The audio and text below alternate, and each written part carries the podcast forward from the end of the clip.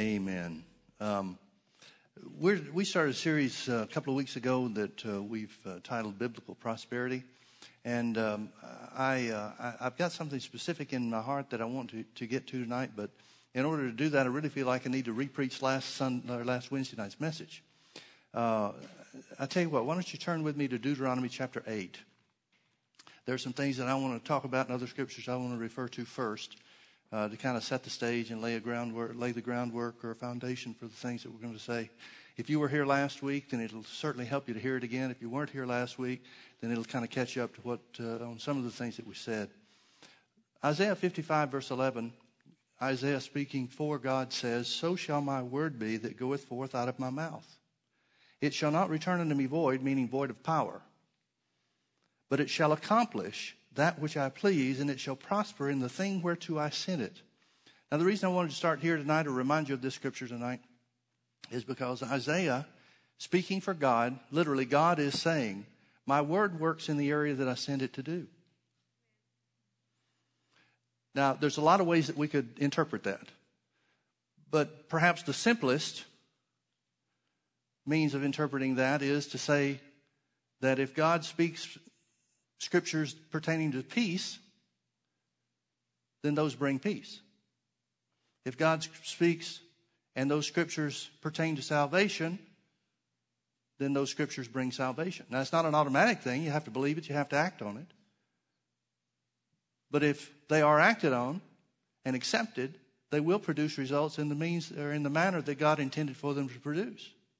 Healing scriptures, therefore, would bring us healing when acted on prosperity or financial resource scriptures would have to, therefore, when believed and when acted on, bring material resources.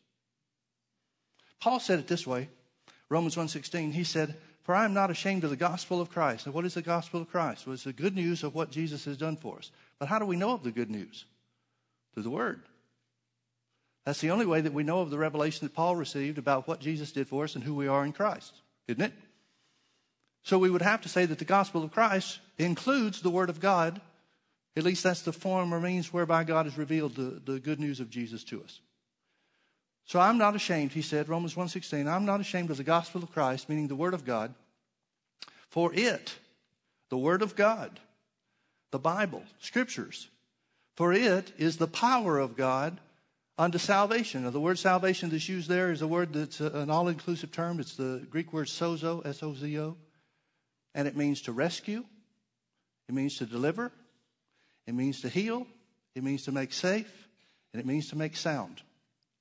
So he's saying the, the gospel, the word of God, is the power of God unto salvation to all that believe. That means there's the power of God. The word of God is the power of God to save. The word of God is the power of God to deliver. The word of God is the source of God's power to heal. The word of God is the source of God's power to rescue. The Word of God is the source of God's power to make sound. Now, there's several of those definitions, several of those words that uh, uh, the Greek word sozo means that could be applied to finances. You need to be rescued from a financial problem? God's Word's your answer. You need to be delivered from poverty? God's Word's your answer. You need to be made, uh, made whole or made sound financially? God's Word's your answer. Paul is saying exactly the same thing, just inspired by the Holy Ghost to say it in a little different way. He's saying the Word of God's your answer. Well, then, folks, if that's true, the Word of God, and again, it's not an automatic thing, believed, accepted, received, and acted on. If the Word of God, accepted, received, and acted on, is the answer for financial well being, why is the church in such a financial mess? For the most part, Christians are in financial trouble. Or why does the church take such a dim view of financial success? Well, if the Word of God is true, then it means the Word of God concerning finances that God sent to bring financial resource and help and deliverance to us is not being accepted, received, and acted on. So if you need financial help, the Word's your answer. Now, what is God's plan? Well, look back with me to um, Deuteronomy chapter 8. Well, I, I can't get there yet. I have to remind you of some things that we've said before. We know that God told Abraham when he first appeared to him in Genesis chapter 12 if you'll obey me and go to the land which I tell you to go to, I will bless you, I will make your name great, and make you a blessing. Those are the three things he told him. I'll make your name great, that has to do with his children. I'll bless you, that has to do with what God does for him personally, and make him a blessing, which means he has to have enough resources to help other people. Whatever resources you want to attach to that physical, spiritual, material, whatever. You can't be a blessing to somebody unless you have more resources than you need for yourself, right? Peter and John said in Acts chapter 3 to the uh, crippled man at the beautiful gate of the temple, Such as I have, give I thee. You can't give what you don't have. So you can't bless somebody with something you don't have. You can't bless somebody with something you haven't been blessed with. So when God told Abraham, I will bless you, I'll make your name great, and I'll make you a blessing, the 13th chapter of Genesis tells us what that included. It says, And Abraham was very rich in silver and cattle and gold. He was very rich in silver and cattle and gold. Yeah, but Pastor Mike, that doesn't mean God gave it to him. Well, if you turn over to uh, Genesis chapter 26, when Isaac, the servant, is going out to find Isaac a wife, the servant tells the prospective wife's fi- uh, family, The Lord has made my, my uh, employer, Abraham, rich. The Lord has given him silver, and the Lord has given him gold, and cattle and herds, and so forth. So you can say that it wasn't God that did it, but the Bible says the blessing of the Lord makes rich, and God adds no sorrow to it. Now, that's another thing, and, and forgive me for taking my time on this, but I, um, I just feel like there's so many things that are left unsaid. There's a lot of ways to get money in the world, folks. But not all those ways to get money will make you happy. The blessing of the Lord makes rich, and He adds no sorrow to it. You can get rich by stealing. You can obtain money by taking from other people, by being dishonest. Some businessmen are dishonest, and those are the ones that make all the, the headlines in the newspapers and on the TV. Most businessmen are not dishonest. Dishonest businessmen don't stay in business long because people catch on and they won't do business with them. But there are other ways to get money and to, to make yourself rich, obtain riches, than the blessing of God. But God's way brings only peace and joy associated or attached to it. That's the best way. So the Bible says the blessing of the Lord, the very blessing that God said that He would give to Abraham, would make you rich, and God would add no sorrow to it. There would be nothing but joy and peace associated with it. Now Galatians 3:13 says Christ has redeemed us from the curse of the law so that the blessing of Abraham might come on the Gentiles. Now the church seems to read that Christ has redeemed us from the curse of the law. Well, actually the church doesn't even read it that way. Church reads that Christ has redeemed us from sin. Because Jesus hung on the cross. And that's as far as most people ever go. Most of the church world is not even aware that Galatians 3:13 is in their Bible. But the Bible says Christ has redeemed us from the curse of the law, which is spiritual death, sickness, and poverty, specifically enumerated and identified in Deuteronomy chapter 28. Christ has redeemed us from the curse of the law, being made a curse for us, for it is written, Cursed is everyone that hangeth on a tree. In other words, Jesus finished the work. Verse 14 of Galatians 3 says, Why? That or so that the blessing of Abraham might come on the Gentiles through Christ Jesus. It goes on to say, and that we might receive the promise of the Spirit through faith. But whatever the church seems to take a position of spiritual uh, priority by saying, well, we have spiritual blessings. We're blessed with all spiritual blessings in heavenly place in Christ Jesus. That does not do away with the fact that Christ redeemed us from the curse of the law so that the blessing of Abraham would be yours too. I don't care what spiritual blessings you think we do or do not have. It does not do away with the fact that the Bible specifically states that the blessing of Abraham is supposed to be ours here. Now, you've got to be uh, dishonest to say that the blessing of Abraham did not, re- did not include material resources and wealth. Nobody would say that about Abraham, but the church is unwilling to say that about themselves or herself. Why? Well, I, uh, personal opinion, I think it's just a work of the devil to try to keep the church from operating in the financial well being and peace, overall peace, that God wants us to have. Folks, prosperity is not about money, prosperity is about freedom.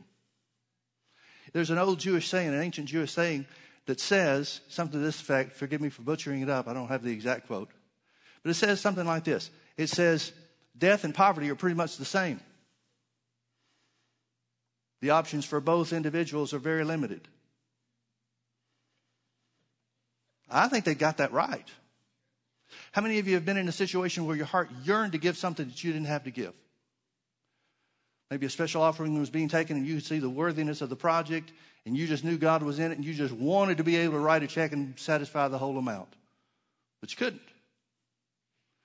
Well, let me ask you something. Was that desire godly or ungodly?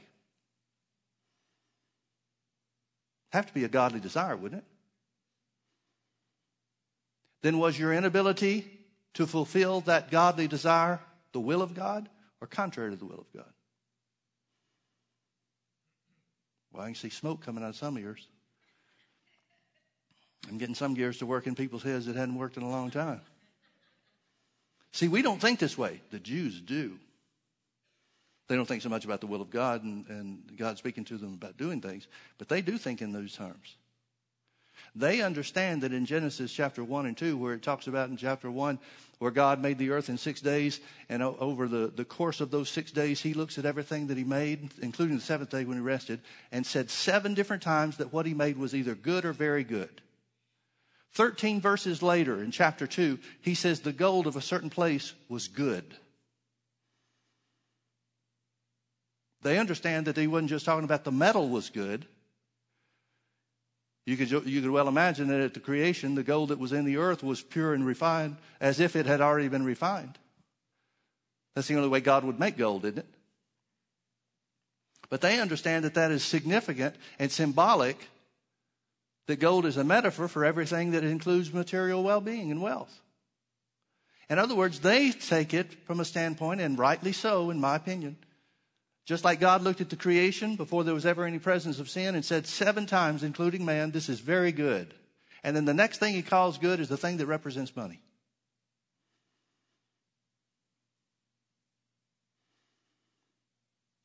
Now I think I can go to Deuteronomy chapter 8. Deuteronomy chapter 8 is God speaking to Moses to instruct Israel about the promised land that they're about to go into. They're going in 40 years late. They were at the very edge of the promised land 40 years earlier and wouldn't go in because of unbelief. They said, We can't do what God told us to do.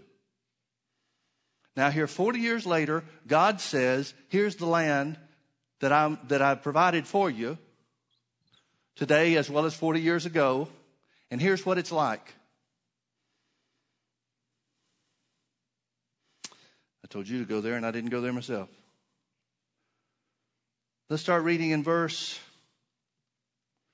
8, chapter 8, verse 7.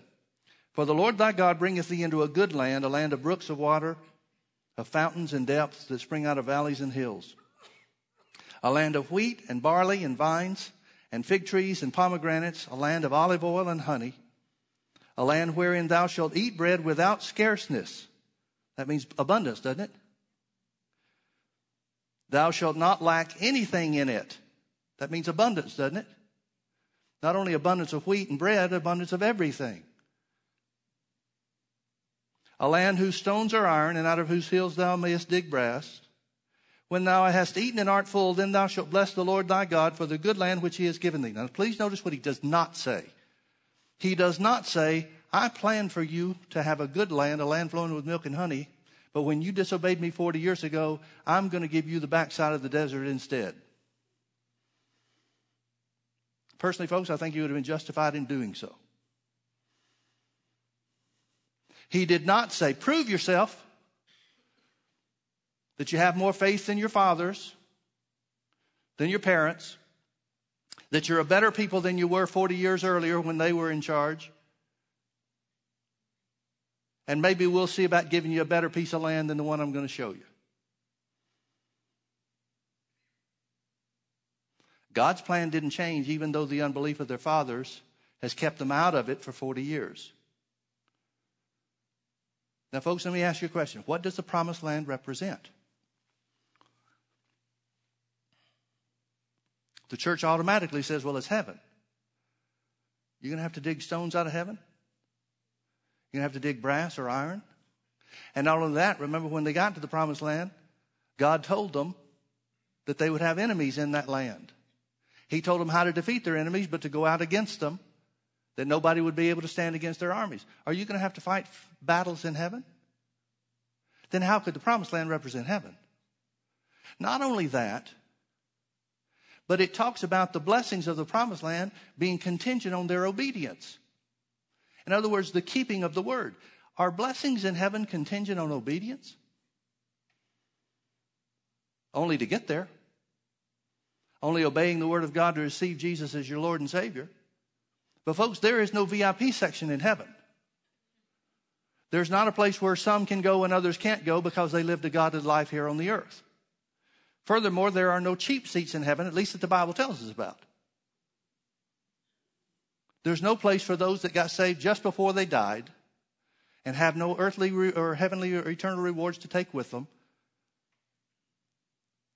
And if that's if it is the case that that is the way that it works and the Bible doesn't tell us, then God's unjust. He should do he would be just to say, now heaven is full of different levels and classes. Live a good and righteous life here on the earth so that you can get to the highest class. But he doesn't do that. The blessing of heaven is the same for everybody once they're in. And of course, we get in by making Jesus the Lord of our lives. Now, there are rewards that we receive in heaven for the things that we do here on the earth. The Bible talks about earthly things. If we live our life in earthly ways, that those things will burn up. They'll be tried by fire and they'll burn up, so we won't receive rewards for those. But anything that has a heavenly or an eternal or spiritual quality to it will be judged and we'll get an eternal reward for that. Keep that in mind. Keep that in mind. I'll refer you back to it in a little bit. So the point is very simply this the promised land cannot be uh, indicative or an illustration of heaven. The promised land is God's will for his people here on the earth. Now, again, some will say, the church will say, well, that's just for Israel. Well, but Galatians 3 13 and 14 say that Jesus died for us to have the blessings of Abraham or the blessings of Israel. So if this ever belonged to Israel, it belongs to the church today. If the Bible's true.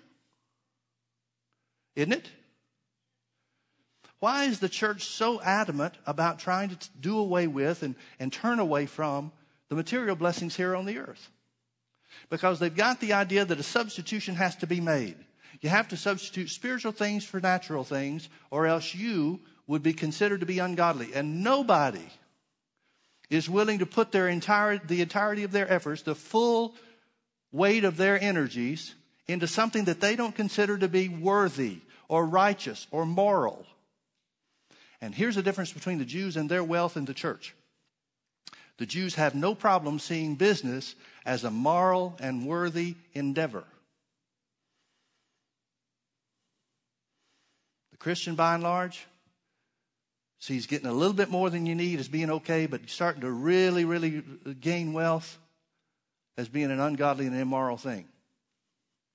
You can see it so often in Christian businessmen's offices. Their offices will not be lined with their stock reports and the things that showed how they've increased the value of the stock for the shareholders and so forth, because they don't consider that, and the world doesn't consider that a worthy or moral endeavor or result but their walls will be lined with good works, plaques and, and certificates from things that they gave or projects that they were involved in, charitable donations and so, such and so forth.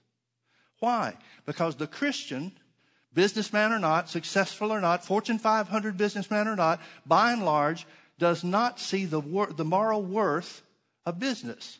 And the Jew does. Now, the Jew is denigrated for it.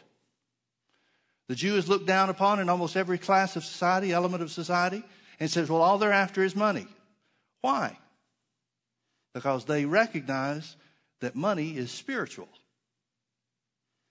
And the church does not. Now, I've said that several times, and I'm going to get to it tonight. I'm going to try to get to it tonight, but I'm not there yet.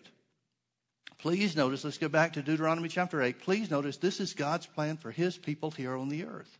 Now remember, the people that he says it to, the Bible calls them servants, and it calls you children. Those of us that have made Jesus the Lord of our lives are called children. Would God ever want to, more for his servants than he'd want for his children? Do you? Do you want to treat people that work for you or people that you hire for services and goods? Do you want to treat them better than you treat your kids? Of course not. Our kids are the number one priorities in our lives. Why would it be differently than for, different than that for God? The Bible says if we know how to give good gifts to our children, how much more does God know how to do good things and give good gifts to His? Your desire to put your children first is a godly desire. God put it there, which means God has the same desire for His children. Back to Deuteronomy chapter 8. Again, verse 10. When thou hast eaten and art full, then thou shalt bless the Lord thy God for the good land which he has given thee. Beware that thou forget not the Lord thy God in not keeping his commandments and his judgments and the statutes which I, which I command thee this day. What is he saying? He's saying that wealth has an intrinsic pull away from God. So you're going to have to be on your guard. He doesn't say, now don't take advantage of any of the wealth. He doesn't say, even though you're going into a good land that's full of resources, those resources are evil. Stay away from that olive oil and that honey.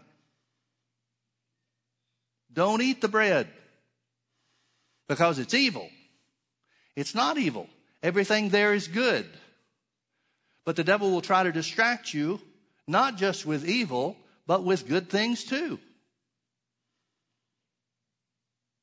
Not just monetary things. He'll try to distract you with anything.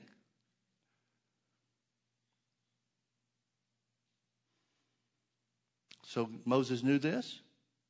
Moses, who was a wealthy man himself, knew this and said, Now don't forget God. Don't let it pull you away from God. God doesn't have any problem with you having it, but it's up to you to make sure that it doesn't distract you from what's important, and that's your relationship with Him. The priority of the Word of God in your life. Now, if you were not able to do that, then God would be unjust to give you that opportunity knowing that you were unable. But with every temptation, there's a way of escape. What's the way of escape here? Well, according to Moses, keeping God first in your life. That's it. That should be what you're doing no matter how much you've got or don't have. Shouldn't it? That's the only warning there is, folks. Nowhere does it say that resources are evil. Nowhere does it say gold is evil. In fact, the Bible says God said gold is good. But the church takes a different point of view.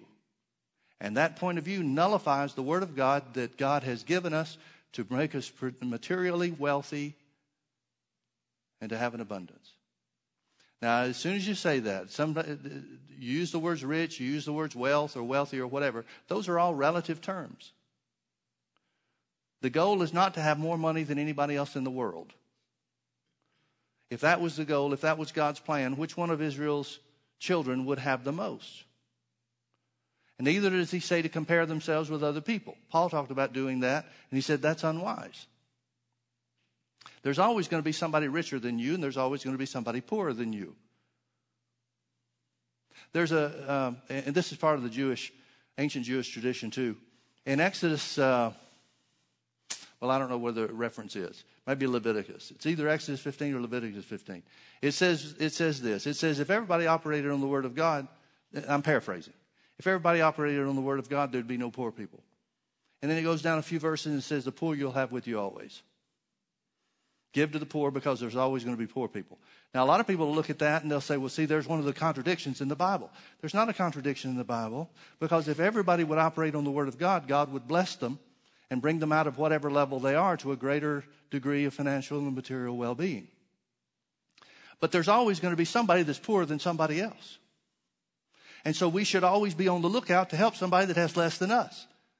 Because if everybody is wealthy, there's still going to be somebody that's relatively poor compared to somebody else. So that's what the Bible's saying. It's saying always be on the lookout to help somebody that has less than you. You know something else while I'm on the subject? You know something else the Bible says? The and the, the Jews are right on top of this. They know that giving to the poor is different from what the church considers giving to the poor. The church world considers giving to the poor as a handout. The Jews don't give to the poor in handouts. Because they go by scriptures that say something like, if you see your brother trying to get his mule out of the ditch, you, it's not right It's unlawful for you to turn your eyes away and not help him get out, help him get his animal out. So they understand that means help somebody that's doing something for themselves. One Jewish rabbi uses this example. He said, if you saw somebody on the side of the road with a flat tire, you pull in behind them and stop and get out and going to help change the tire. What would you think if the guy throws you the keys and says, well, the jack and the tire's in the trunk, gets in the back seat and starts playing with his phone? Well, I don't know about you, but I'd hand him back his keys. I didn't stop to change the tire. I stopped to help him change the tire. And that's the, that's the example that they use in giving to the poor. The Bible instructs you to give to people that are helping themselves, doing something for themselves, not a handout to make somebody dependent on welfare. I knew that would go over big. Back to Deuteronomy 8. Beware that thou forget not the Lord thy God, and not keeping his commandments and his judgments and his statutes, which I command thee this day, lest when thou hast eaten and art full and hast built goodly houses and dwelt therein, that must be okay with God, and when thy herds and flocks multiply, and thy silver and thy gold is multiplied, and all that thou hast is multiplied, that must be okay with God. And not only that, God is saying this is how it's going to be in the promised land. This is how God wants his children to live. When thy flocks and thy herds are multiplied, and your silver and your gold is multiplied, and all that you have is multiplied, that sounds like abundance to me in every area. Then thine heart be lifted up, and forget the Lord thy God, which brought thee forth out of the land of Egypt from the house of bondage. Now, notice what he's saying. He's saying when you operate in the promised land will of God of abundance in every area of your life, he didn't say, now some of you will multiply in gold and some of you will multiply in silver and then others will multiply in the herds of their flocks. He said this should be the, the, the, uh, the norm for everybody. One Jewish rabbi wrote a book on multiple streams of income based on these scriptures. God doesn't have a problem with that. We get pretty one tracked on stuff, but God doesn't have a problem with that. That seems to be what God is saying is going to be the norm in the promised land, meaning His will for His children and His people in the promised land.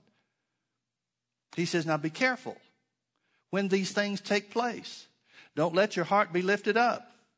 And forget the Lord thy God, which brought thee forth out of the land of Egypt. Oh, here's the point I was trying to make. I, I got away from it. Notice he says, Remember the Exodus in order to keep your eyes on God and keep His word first place in your life so that your heart is not lifted up when you have uh, multiplied abundance in all kinds of areas of your life, remember the Exodus. Keep that in mind because we're going to talk about the Exodus. Remember the Lord that brought thee out of Egypt from the house of bondage, who led thee through that great and terrible wilderness wherein were fiery serpents and scorpions and drought where there was no water, who brought thee forth water out of the rock of flint. He says, not only remember the God that brought you out of Egypt miraculously, but the God that provided for you miraculously when you didn't have anything to eat or drink.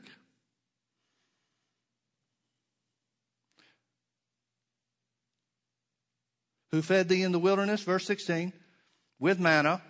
Nobody still has any idea what that is. Everybody knows about manna, but nobody knows what it was. That's how miraculous it was who fed thee in the wilderness with manna, which thy fathers knew not, that he might humble thee, that he might prove thee, to do thee good at thy latter end. And thou say in mine heart, My power and the might of mine hand has gotten me this wealth. But thou shalt remember the Lord thy God, for it is he that giveth thee power to get wealth, that he may establish his covenant which he sware unto thy fathers as it is this day.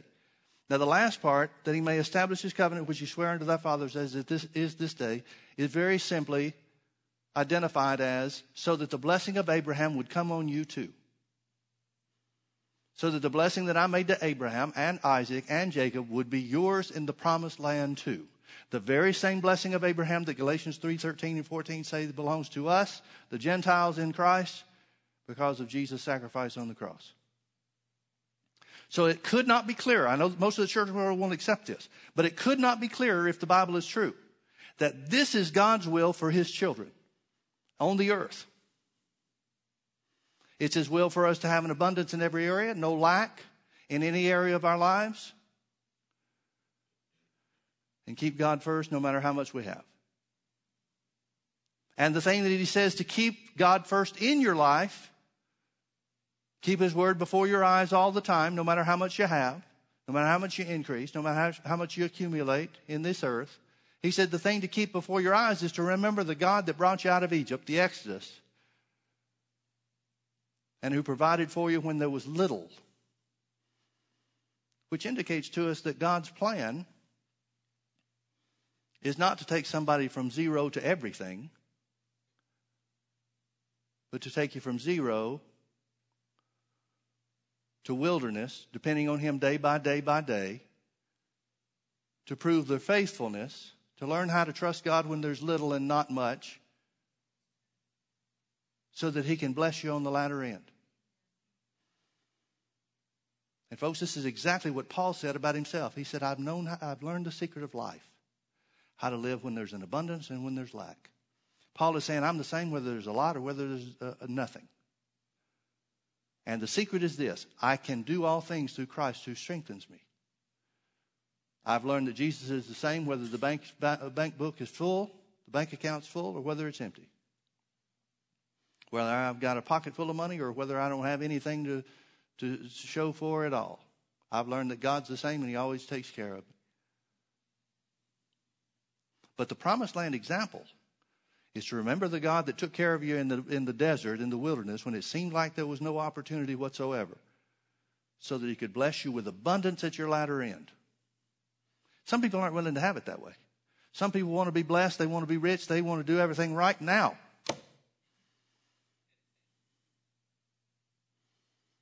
Proverbs says the person that makes haste to be rich won't be innocent. It's the wrong attitude to have. Now turn back with me to Exodus chapter 12. Remember what he said to, to keep, his, keep your eyes on, to keep your heart from turning away from God when he blesses you? Remember the God that led you out of Egypt? Let's talk about God leading them out of Egypt.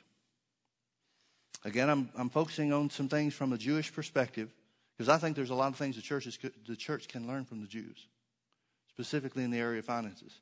They don't know anything about Jesus. They don't know anything about the, the mandate of the church and so forth, but they do know something about the blessing of Abraham. If you're not willing to learn from the Jews, that's up to you. But I am. If they know something I don't know, if they learn, if they have a mindset toward finances that I don't have that enables them to operate in the material blessings of Abraham that I haven't yet learned, I want to learn it. Doesn't that seem reasonable? There is no greater illustration in the Bible of redemption than the Exodus story. None. Even when you look at people whose lives were changed, Paul, for example, Paul's life was changed by meeting Jesus on the road to Damascus. It was a dramatic change, but it doesn't explain, at least in one summary, like the Exodus story does, what redemption did for the people. We see people's lives change. We see their hearts change. Their spirits been, being recreated. We see the effect that has, that has on their lives. But in most cases, it takes us, like for Paul, the example of Paul, it takes us throughout the, the 20 chapters of the book of Acts to see his growth and maturity, plus the letters. But the Exodus story shows us everything God intended for his people in one fell swoop. Just add Jesus. Now, what did God tell the people of uh, in Exodus? Well, you remember the plagues. And finally, the last of the plagues was the death of the firstborn. And God warned Israel about what to do. And they uh, he told them to institute the Passover. And he said, This Passover is going to be something you're going to celebrate every year at this same time every year from now on. They still, the Jews still celebrate Passover today. And they still do the same things, the same ritual. They don't understand the significance of a lot of it. But they perform the same ritual every Passover meal every year as they celebrate. Now, what, what did God tell them? Well, God told them to kill a lamb Take the blood and put it on the doorpost.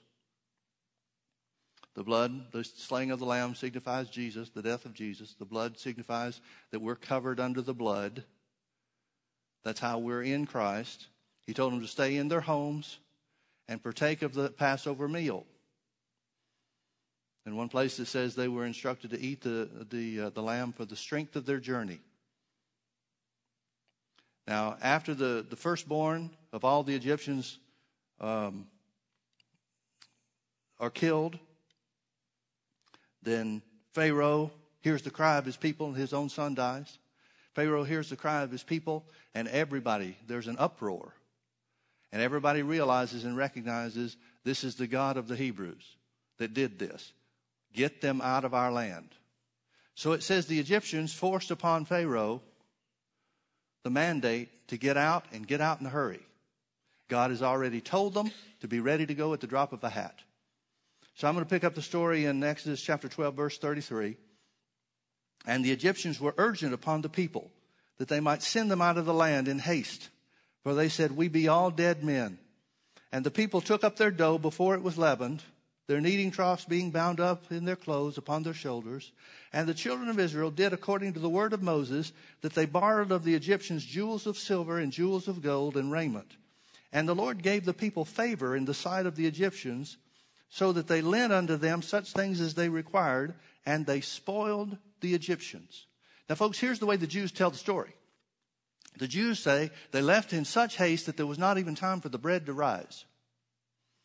But there was time to take care of the finances. Now, as I said, the picture of the Exodus is the picture of redemption. There is no greater picture that shows the, the deliverance from bondage into freedom, darkness into light, spiritual death into life, if you will. At least the analogy, therefore. And notice what it does. The Bible says he brought them forth with silver and gold, and there was not one feeble among them. How did God bring the children of Israel out? He brought them forth with healing. There's a good indication that one of the first things that happens in uh, uh, after they begin their journey away from Egypt is they come to a place, the waters of Marah that were bitter, they couldn't uh, drink of the waters. And God says to Moses, Tell the people, I am the Lord that healeth thee. I think that's Exodus 15 27 or 6. One translation says, I am the Lord that healed, past tense, healed thee. Meaning, meaning, uh, one meaning can be interpreted that the healing came when they ate the Passover lamb. Healed and ready to go on the journey. Now that's there's no way to corroborate that. There's no way to prove that one way or the other. But we do know that healing came to some, or came to, to everybody in some manner. Because he led them forth with silver and gold. There was not one feeble among them. So those that were feeble, all of a sudden aren't feeble anymore. So the healing had to come somehow. So notice the provision that's made in the picture of redemption. Not only do they escape from bondage into freedom, which is a picture of escaping the bondage of the devil, the bondage of spiritual death, and being translated into, into eternal life through Jesus. Of course, that's not what they had, but that's what we have through Jesus. But not only did he provide for freedom for his people, he provided for healing, and he provided for them material wealth. Now, what was this material wealth for? Well, this is material wealth is what they spoiled the Egyptians with, was what they used to build the temple or the tabernacle in the wilderness and what they used to become established in the promised land 40 years later. And the Jews, the Jewish mindset on this is that business is so important to God that in the midst of the biggest hurry that they were ever in, they took care of their business affairs. How could business be ungodly when God said, take care of the business before you leave?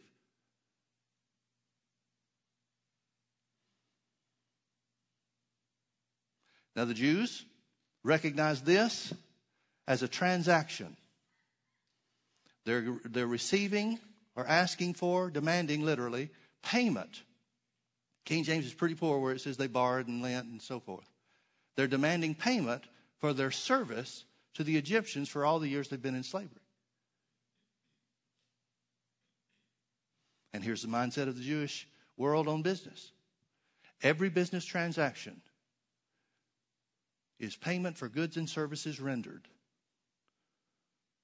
Now, there's a verse of scripture here I want you to see again in chapter 12, Exodus chapter 12. I want you to see this. It's verse 36. It says, And the Lord gave the people favor in the sight of the Egyptians, so that they lent unto them, literally paid them, such things as they required, and they spoiled the Egyptians. In other words, they were paid well. The value to the Egyptians to get rid of these people was that they would give them everything that they owned. And they did. See this word favor? I don't know how to say the word, but it's spelled from the Hebrew, it's spelled into the English C H E Y N. It literally means, according to the Jewish rabbis, this word literally means God's plan for human intera- economic interaction. Let me say that again without messing it up. This word means God's plan for human economic interaction. It's the origin for the English words coin and gain.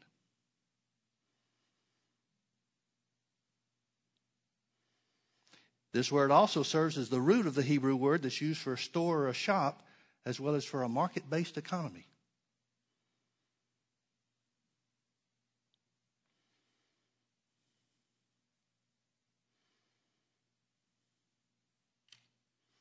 The Jews recognize every form of business as a moral transaction. Oh, that the church would have their eyes open to that truth. Now, real quickly, I know I'm out of time, but let me cover this real quickly.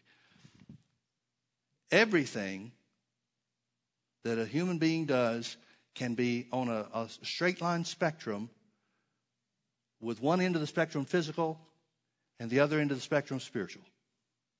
Every activity, every action is somewhere on that straight line between physical and spiritual. On the spiritual end, we'd have to put prayer. Any creative work, like composing music or something like that, would be high on the, on the line toward the spiritual side. But any of the things that man does as a, as a means of just uh, physical or bodily interaction would be on the physical end. For example, eating would be on the physical end. Now, the way that the Jews, and this is Jewish tradition, the way that the Jews, the Jewish rabbis teach, the Jewish tradition is very simply this you can distinguish between the physical and the spiritual transaction, where it falls on this line. In a couple of ways. Number one, can it be duplicated or is it duplicated by animals? If so, it's on the physical side. Can it be reproduced or duplicated by machines? If so, it has to be on the physical side. Now, animals eat just like human beings eat. Animals have bodily functions just like human beings have bodily functions. But there's something about the human spirit, there's something about the human being, the human existence, that our most physical activities have to have some ceremony to attach to them. For example, animals eat just like human beings eat, but an animal would not understand putting a meal on a plate, setting it on a table, and eating it with silverware. What do we do? Why do we eat that way? Why don't we eat like the animals do and just grab whatever's around wherever it is? Because we attach ceremony to show our spiritual natures. As far as the Jews are concerned, the lifting of the, the food from the, from the table off the floor shows an, a, an ascension toward spiritual side. Lifting of the food from the plate to the mouth is lifting it up to the spiritual, the head, which represents the spiritual part of the body in the Jewish world. That's why the natural activities, the physical activities that are common to all of us in life, have other ceremonies attached to it. For example, animals have, have children, have offspring, but they don't name them. They don't have rituals attached to them where everybody comes to the hospital and looks and says, Oh, isn't that sweet? Animals die just like humans die but we have ceremony attached to it. We don't just leave Aunt Agnes out by the side of the road for Tuesday's pickup, garbage pickup. We have burial ceremonies and, and services and so forth. And folks, I don't mean to be gross here, but bodily functions are a part of the uh, of animal existence, just like human existence. An animal goes to do to do whatever he needs to do wherever he needs to do it. Well, a human being has the same bodily functions, but we attach ceremony to it. We decorate bathrooms. Right down to the little shell shaped soaps in the dish. Sometimes it's the most decorated room in the house. Think about that for a minute. What are we doing? We're trying to cover up the base or physical part of our existence. We're trying to attach some ceremony to it. More than one of us, more than a few of us, I'm sure, have been told by parents or grandparents, you didn't grow up in a barn, quit acting like that. For any variety of reasons. The point is, there's something about the human existence that distinguishes us. We know that it's the spirit that distinguishes us from animal activity. Now, any animal would understand coming home from a hard day at work and plopping down in the, on the sofa. Animals rest. But they would not understand getting out your iPad or your smartphone and looking at today's news for a period of time. They would not know what's going on there. Furthermore, an animal would not enter into some kind of financial transaction for anything that it wanted. An animal would take whatever it wanted and fight for it if necessary. Not so with the human interaction concerning business.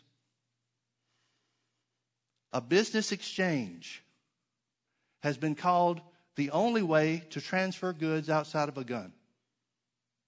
It is the most moral, it is the most peaceful method of transfer of property known to mankind, known to the universe.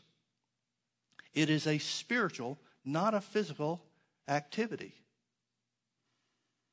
Business is going to rate right up here along with composing music or, uh, painting art or something that we would consider very creative. Why? Because business is a spiritual activity. It's not something that would be duplicated by machines. A machine can't establish a value. If I buy a pair of shoes for $20 and you like them and say, I want one, I want those. Can I, let me buy them from you? I'll give you $20. I don't want them. I don't want the $20. I don't want to have to go buy another pair and go to the trouble and go to the store and all that other stuff. Offer me 50, maybe we've got a deal. Now think about what's happened. I've made money. You're happy because you valued the shoes at more than $20. You valued them at $50. The shopkeeper made money because he made money when I sold them or when he sold them to me. The guy that he bought them from, from the material guy, the leatherworks guy, he made money. This same piece of good, this same pair of shoes, established and could continually, in theory, infinitely increase in value. All you have to do is find somebody that they're worth more to than they are to you. And each time it's a spiritual transaction. There is no economic business activity that doesn't take place except for the voluntary will of the human being. And that's a spiritual exercise. The Jews get this. The Jews understand that business is a spiritual activity. The church tries to hide and, and, and separate their lives. They say, well, I, I do this for work, but I'm really over here. I'm this person over here instead of that person over there. Why? Because we uh, associate business activity as being some ungrounded, unmoral, unworthwhile, whatever. We're just doing that to pay the bills. You are not doing it to pay the bills. You are exercising your spiritual creativity in any business endeavor that you enter into. Every person on the planet is a businessman or a woman. We ought to act like it. Now, if money is spiritual, if transactions are spiritual, what is tithing? It's the voluntary will of the human being to make a transaction with God. The Jews don't consider the tithe as being 10%. The Jews say they get to work for an employer that gives them a 90% commission.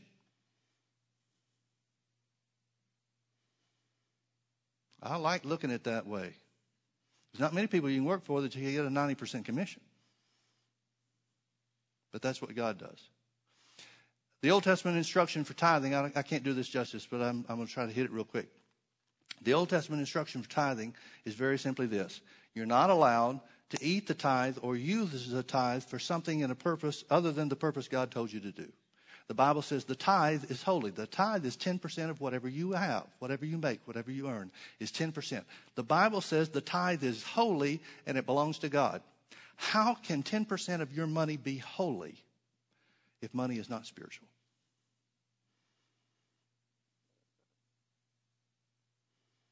Are you with me? Furthermore, the instruction that we're given to tithe is to do one of two things either take it to the temple and worship God with it. I'm talking Old Testament instruction to Abraham and, and his seed. Is to do one of two things to take it to the temple and worship God with it, or on other occasions at different feasts and so forth, to take it to the, uh, to the synagogue and eat it there before the Lord. In other words, the tithe is supposed to signify that which is holy, that which is God, that 10% that belongs to God, is supposed, supposed to signify either fellowship or worship with God. And that's what God says to do with that which is His, that money that is His, the 10% of whatever we make that is holy. To fellowship with Him or to worship Him with it. Let me close with Malachi chapter 3 to hammer it home. Malachi chapter 3, you're going to be familiar with this scripture, but it proves even more so the spiritual nature of money and or business.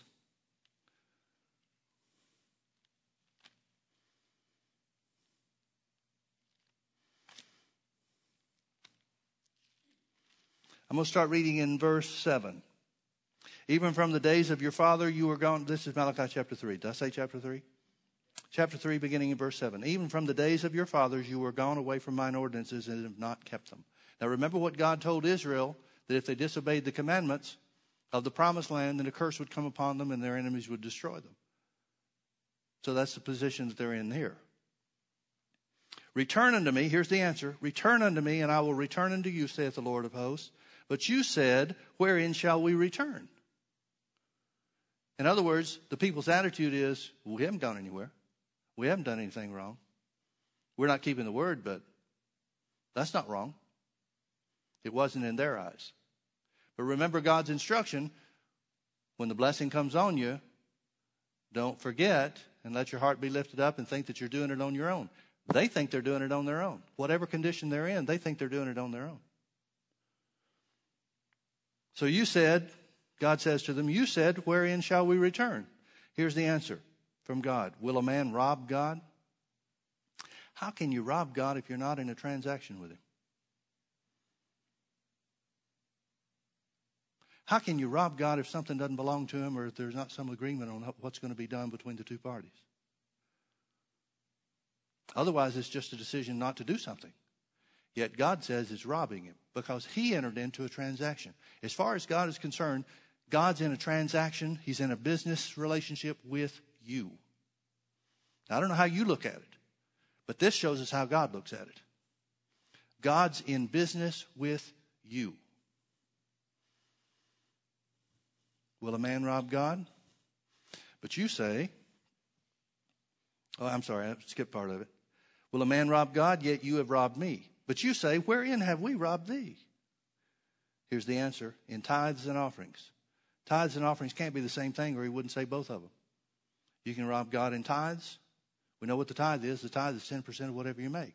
What are offerings? Whatever God puts on your heart to give. There's no set amount for that. There's no set purpose for that. There's no set means or manner for that to be taken, for that to take place. But they can't be the same thing. The tithe is specifically in, uh, given instruction to the children of Israel what to do with it. Take it either to the temple and worship God with it, or take it to the synagogues and eat before the Lord signifying fellowship. Offerings, there's no instruction on offerings whatsoever. There's encouragement to give to the poor, but that's not even a commandment or a mandate. Will a man rob God? Yet you have robbed me. But you say, Wherein have we robbed thee? In tithes and offerings. And because you've robbed God, you are cursed with a curse, for you have robbed me, even this whole nation. Here's the answer. Remember where we started? Paul said, I'm not ashamed of the power of, uh, of the gospel of Christ, for it is the power of God to deliver, to rescue. He said, Here's your answer. You want out of a financial curse? Here's your answer. God says to his people. Now, I don't know if you're in the same boat that they are, but if you are, here's your answer too. Bring all the tithes into the storehouse, that there may be meat in mine house, and prove me now herewith, saith the Lord of hosts, if I will not open unto you the windows of heaven and pour you out a blessing that there shall not be room enough to receive it. Sounds like a business deal to me. God is saying, here's how you get back into the business arrangement that I originally planned for you. Bring the tithes into the storehouse and see if I won't hold my end up with this transaction. I've said this before, but I'll say it here. I think it fits here. There is nowhere else in the Bible that God says to prove him with anything except your money, specifically the tithe. Verse 11, and means an additional blessing. And I will rebuke the devourer for your sakes. And he will not destroy the fruits of your ground, neither shall your vine cast your fruit before the time in the field, saith the Lord of hosts. And all nations shall call you blessed, for you shall be a delightsome land, saith the Lord of hosts. In other words, he's saying, and I'll bring you back into the blessing of Abraham. Blessing of Abraham was, I'll bless you, I'll make your name great, and I'll make you a blessing. The blessing of the Lord maketh rich, and he adds no sorrow to it. God is saying, if you want back into the arrangement that you left, the business transaction, the contract that you broke, here's how. And folks, the same thing's true. Hebrews 7 says, Here men that die receive tithes. Now, if Paul wrote this, and I believe he did, why, and, and tithing was fulfilled in the Old Testament, as some people want to claim, then why didn't Paul say, now quit that paying tithe stuff? But he didn't. He wrote to the Christians. He said, Here men that die receive tithes, but there in heaven, at the right hand of heaven, it's witnessed that you believe Jesus is alive. What does that mean? That means it triggers the transaction. Why would we give why would we pay tithes? Why would we give the Lord obedience in the area of tithing if we didn't believe Jesus is alive? That's wasting money.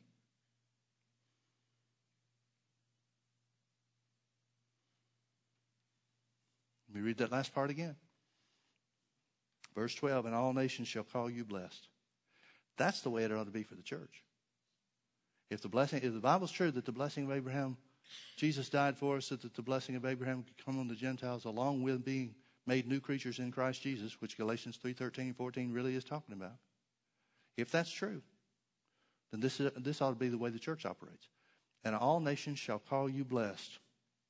For you shall be a delightsome land, land, land. That references the promised land, doesn't it? Delightsome land, saith the Lord. Now, what would cause them, what change is he talking about that would cause other nations, other people, other groups to call them blessed? Well, he said they were cursed with a curse, and here's the way out of the curse is to pay your tithes. So he's got to be talking about finances. It has to include financial well being, doesn't it? That has to be part of the change that would occur. These are things the church ought to be living up to, folks. And I believe we will in the last days. I believe the Bible's true where it says the wealth of the wicked is laid up for the just. I've asked this before, but when would that be for? Can't be after the church is raptured. Who cares then? We're not here. It's not going to be during the millennium because Jesus is going to be in charge of everything and you're going to be ruling with him.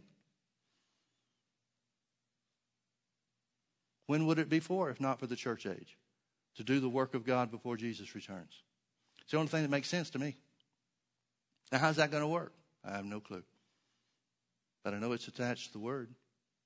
I know it's all in the Word. I know it's in putting the Word of God to practice in your life because the Word of God, the gospel, is, is the power of God to rescue, deliver, save, heal, recover, make safe, and make sound. Are you with me? Well, let's pray. Father, thank you so much for your word. Thank you that it's true. Thank you that we have the privilege to be doers thereof. We thank you, Father, that the blessing of Abraham is ours. Thank you, Father, that Jesus was made poor for our sakes, that we, through his poverty, have been made rich. Through accepting your word, receiving it, and acting on it, Father, I thank you for increasing us. I thank you, Father, that the blessing of the tither belongs to us. The windows of heaven are opened unto us, and you pour us out a blessing that there's not room enough to receive. Father, I thank you for increase, spectacular increase. As in with you call when you called Peter and John to be your disciples, you gave them a boat sinking, net breaking increase in their business.